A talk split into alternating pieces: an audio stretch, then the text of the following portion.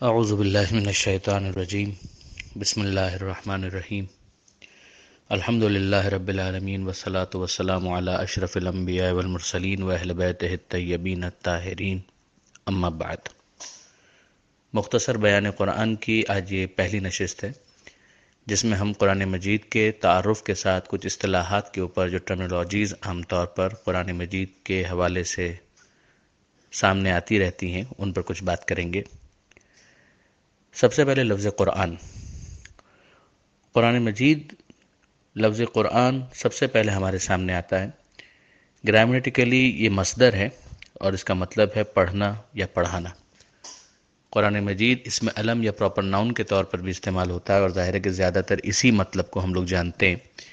اس کتاب کے عنوان و تعارف کے لیے جو ختمی مرتبت احمد مشتبہ محمد مصطفیٰ صلی اللہ علیہ وآلہ وسلم پر نازل ہوئی اور قرآن مجید کا یہ نام جو ہے وہ پراپر ناؤن کی حیثیت رکھتا ہے، جس کا آغاز ہوتا ہے سورہ فاتحہ سے اور اختتام ہوتا ہے سورہ ناس پر۔ قرآن مجید کے اندر خود لفظ قرآن بھی کئی مرتبہ استعمال ہوا ہے۔ معنی مصدر کے اعتبار سے بھی ہم دیکھتے ہیں تو سورہ قیامت قرآن مجید کا پچہترواں سورہ ہے، جس میں پروردگار عالم یہ ارشاد فرماتا ہے کہ انا علینا جم اہو و قرآن یہ ہماری ذمہ داری ہے کہ ہم اسے جمع کریں اور پڑھوائیں۔ فیضا قرآن ہوں فتب قرآن پھر جب ہم پڑھوا دیں تو آپ اس کی تلاوت کو دہرائیں۔ تو یہ ہم دیکھتے ہیں کہ مزدری اعتبار سے گرامیٹیکلی جو کہا جائے گا، وہ قرآن مجید کے اندر لفظ قرآن اس طرح سے بھی استعمال ہوا ہے۔ اور پھر اس کے علاوہ بھی مثلا سورہ نحل کے اندر پروردگار عالم یہ ارشاد فرماتا ہے کہ فیضا قرأت القرآن، کہ جب آپ قرآن کی تلاوت کریں فستا از بلّہ من الشیطان الرجیم تو اس موقع پر اللہ کی پناہ طلب کریں شیطان رجیم کے مقابلے پر۔ یہ سورہ نحل کی آیت نمبر 98 ہے۔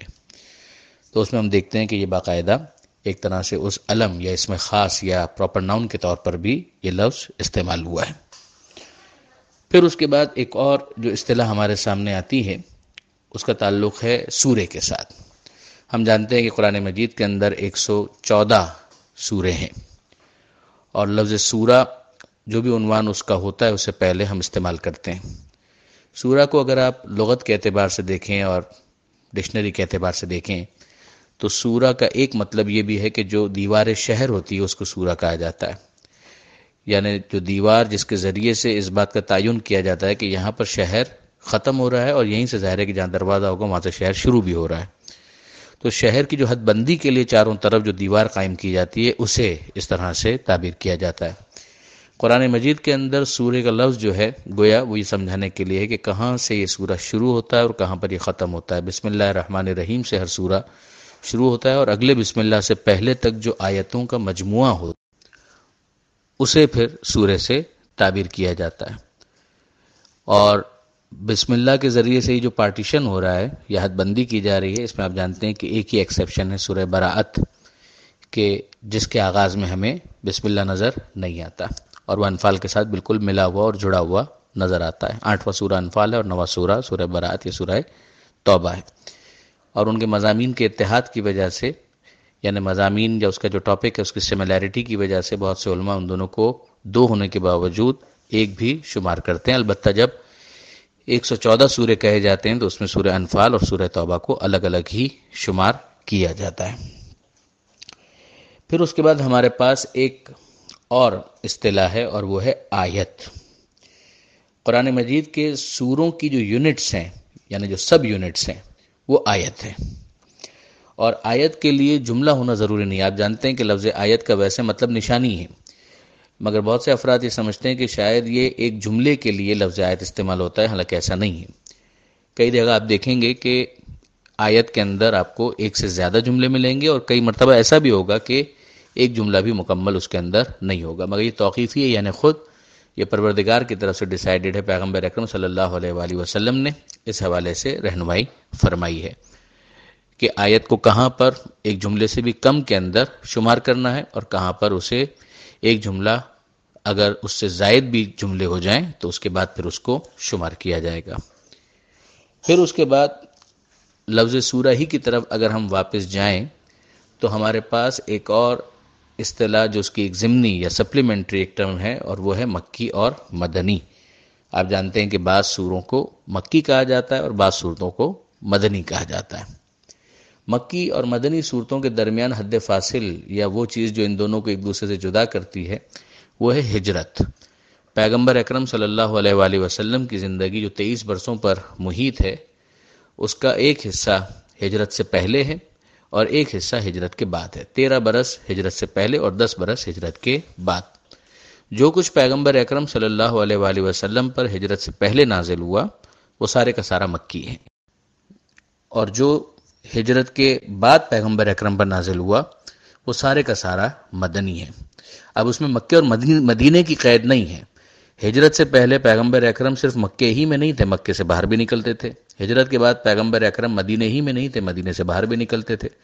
مگر جو کچھ ہجرت کے بعد نازل ہوا، وہ سب مدنی کہلائے گا، چاہے وہ مدینے میں نازل ہو، چاہے مدینے میں نازل نہ ہو، فتح مکہ کے موقع پر نازل ہو۔ اور اسی طرح سے جو کچھ ہجرت سے پہلے نازل ہوا، پیغمبر اکرم مکے میں ہو یا مکے سے باہر ہو مگر جو پوائنٹ ہے وہ یہ کہ ہجرت سے پہلے اگر نازل ہوا تو اس کو مکی شمار کیا جائے گا۔ یہ بھی ذہن میں رہے کہ اگر کسی سورے کو مکی کہا جاتا ہے تو اس کا مطلب یہ نہیں ہے کہ اس کی تمام آیتیں مکی ہوں گی، اکثر آیتیں مکی ہوں گی اور اگر کسی سورے کو مدنی کہا جاتا ہے تو یہ بھی ذہن میں رکھنے والی بات ہے کہ اکثر آیتوں کے مدنی ہونے کی وجہ سے اس سورے کو مدنی کہا جائے گا۔ یہ بھی کوئی اختلافی مسئلہ نہیں ہے، یہ صرف میں تفہیم کے لیے کر رہا ہوں تاکہ آپ کے لیے یہ چیز بالکل واضح رہے۔ پھر اس کے بعد کچھ اصطلاحات ہیں کہ جو مشہور ضرور ہیں، مگر وہ پیغمبر اکرم یا معصومین کی طرف سے نہیں ہے مثلا ہم ایک اصطلاح سنتے ہیں پارا اور بہت مشہور اصطلاح ہے، تیس پارے ہیں قرآن مجید کے۔ مگر یہ بھی کوئی شیعہ سننے اختلاف نہیں ہے، یہ بالکل واضح ہے کہ یہ تقسیم جو تیس پاروں کے اندر ہے، بظاہر تلاوت میں سہولت کے لیے مسلمانوں نے کی۔ کہ اگر کوئی مہینے میں ایک مرتبہ قرآن مجید کی تلاوت کرنا چاہتا ہے، تو روز ایک جز کو، ایک حصے کو پڑھ لے، تو وہ جو مجموعہ بسہولت وہ پڑھ سکتا ہے، اس کو پھر پارے سے تعبیر کیا گیا اور تیس پاروں میں اس طرح سے تلاوت میں سہولت کے لیے اس کو تقسیم کیا گیا۔ اسی طرح سے منزل کی اصطلاح کہ اسے سات منزلوں کے اندر تقسیم کیا گیا، یہ بھی بظاہر اسی طرح سے ہے کہ اگر کوئی ہفتے کے اندر، ہفتے کے سات دنوں میں قرآن مجید کی تلاوت کرنا چاہے تو ایک حصہ اس طرح سے تقسیم کیا گیا اسے کہ وہ منزل کہلائے اور روزانہ کی بنیاد پر اگر تلاوت کر لیا جائے تو پھر سات دنوں میں اس کی تلاوت بآسانی ممکن ہو سکے۔ یہ اس کا فلسفہ بیان کیا جاتا ہے۔ تو بہرحال یہ پارے اور منزل کی جو اصطلاحات ہیں، یہ معصومین کی طرف سے یا خود قرآن کی نہیں ہے میں نے جو آپ کی خدمت میں بھی عرض کیا کہ لفظ سورہ، تو یہ سورہ کا لفظ خود قرآن مجید کے اندر استعمال ہوا ہے۔ آیت کا لفظ خود قرآن مجید کے اندر استعمال ہوا ہے۔ لفظ قرآن خود قرآن مجید کے اندر استعمال ہوا ہے۔ قرآن کے حوالے سے تو میں شاہد مثال اس کی آپ سے گزارش کر چکا اگر آیت کے حوالے سے اگر آپ دیکھیں تو یتلو علیہم آیات ہی سورہ جمعہ کے اندر اور اس کے علاوہ کئی مقامات پر ہمیں یہ لفظ آیت استعمال ہوتا ہوا، آیات استعمال ہوتا ہوا نظر آتا ہے قرآن مجید کے اس جز کے لیے کہ جو سورہ کا سب یونٹ بنتا ہے کہ حبیب کی ذمہ داری پیغمبر اکرم صلی اللہ علیہ وآلہ وسلم کی ذمہ داری جب گنوائی گئی تو یہ کہا گیا کہ اس کی، ان کی ذمہ داریوں کے اندر ہے کہ وہ آیات قرآن کی تلاوت کرے۔ اسی طریقے سے لفظ سورہ ہم دیکھتے ہیں کہ سورہ بقرہ کے اندر پروردگار عالم نے ارشاد فرمایا کہ ان کن تم فریب میں نزلنا اللہ اب دینا فاتو بصورت میں مسلے کہ اگر تمہیں شک ہے اس میں کہ جو کچھ ہم نے اپنے رسول کے اوپر نازل کیا تو اس جیسا ایک سورہ بنا کر لے آؤ۔ تو آپ دیکھیں گے ایک لفظ سورہ اصطلاح کے طور پر استعمال ہوا ہے، لیکن پارا یہ قرآن کی اصطلاح نہیں ہے۔ اسی طریقے سے جو میں نے گزارش کی آپ کی خدمت میں کہ منزل یہ بھی قرآن کی اصطلاح نہیں ہے، نہ ہی کسی حدیث کے اندر یہ اصطلاح آئی ہے۔ اسی طرح سے ایک اور اصطلاح جو بہت استعمال ہوتی ہے، وہ ہے رکو ظاہر ہے کہ یہاں پر قرآن مجید کے اندر جو بہت سے رکو ہمیں نظر آتے ہیں، یہ بھی خود قرآن کی اصطلاح نہیں ہے۔ بلکہ یہ مضمون کے اعتبار سے بظاہر محسوس ہوتا ہے کہ جہاں پر ایک طویل سورہ ہے، بل، اور اس کے اندر ایک مضمون جہاں مکمل ہو رہا ہے، تو وہاں پر ایک رکو شمار کر لیا گیا۔ پھر جو چھوٹے سورے ہیں وہ تو ہیں اتنے مختصر کہ ان سوروں ہی کو ایک رکو شمار کر لیا گیا جیسے تیسویں پارے کے اندر اکثر ہوتا ہے۔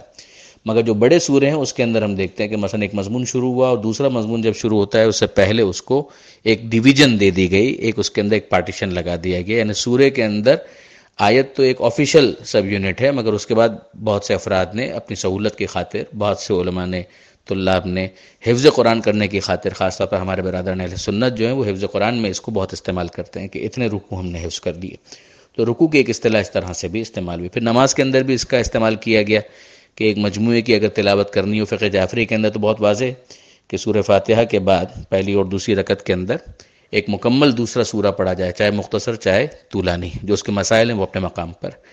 مگر ظاہر ہے کہ بعض مقامات پر ہم دیکھتے ہیں کہ دیگر فقوں کے اندر اس بات کی گنجائش ہے کہ نہیں اگر پورا سورہ نہ بھی پڑھا جائے تو چل جائے گا، تو اس کے اندر بعض علماء یہ کہتے ہیں کہ وہ جو رکوع کے ذریعے سے شمار کیا جاتا ہے تو اتنا مجموعہ پڑھ لیا جائے۔ تو یہ بھی معاملہ اصطلاحات کا یہاں پر کافی حد تک آگے بڑھا اور ہمارے لیے واضح ہو گیا۔ پھر اس کے بعد ایک اصطلاح اور ہے اور وہ ہے استعاذہ استعاذہ کا مطلب ہے پناہ طلب کرنا۔ یہ وہی آیت جو تھوڑی دیر پہلے میں نے آپ کے سامنے عرض کی تھی سورہ نحل کی، کہ جس میں پروردگار عالم نے ارشاد فرمایا کہ فیضا قرآت القرآن فسط از بلّہ من الشیطان الرجیم، یہ آیت نمبر اٹھانوے۔ کہ جب قرآن کی آپ تلاوت کریں تو اللہ کی بارگاہ میں پناہ طلب کریں شیطان مردود کے مقابلے پر۔ اسی وجہ سے وہ حکم قرآن آیا اور ایک تلاوت کے آداب میں اس کو شمار کیا گیا کہ جب تلاوت کی جائے تو پہلے کہا جائے، اعوذ باللہ من الشیطان الرجیم۔ یہ قرآن مجید کی اسی آیت سے ماخوذ ایک عمل ہے۔ جو حکم قرآن نے دیا اس کے اوپر عمل کیا جاتا ہے، یہ کہہ کر کے پناہ مانگتا ہوں میں اللہ کی شیطان مردود سے۔ پھر اس کے بعد برادران عزیز و خاران محترم، لفظ تفسیر پر بھی توجہ کر لی جائے کہ لفظ تفسیر لفظ تفسیر کا مطلب ہے نقاب کشائی کرنا۔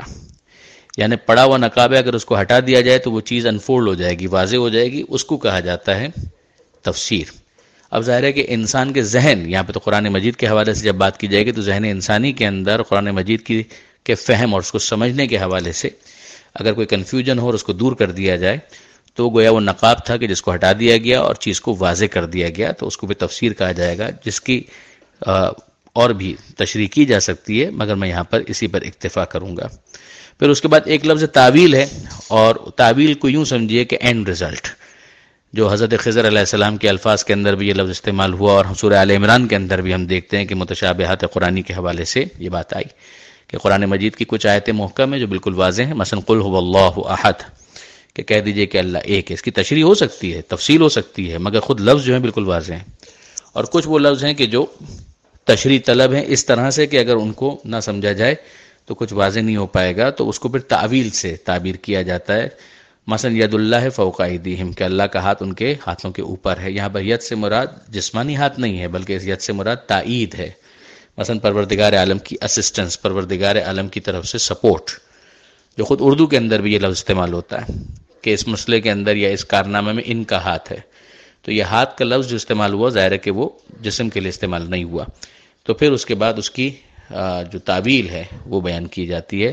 لیکن بہرحال اس کے اوپر انشاءاللہ بات ہوگی۔ جب سورہ عال عمران میں ہم پہنچیں گے، تو وہاں پر اس میں زیادہ گفتگو ہو سکے گی۔ وہاں پر یہ لفظ استعمال ہوگا اور وہاں پر اس پر بات کی جائے گی انشاءاللہ العزیز۔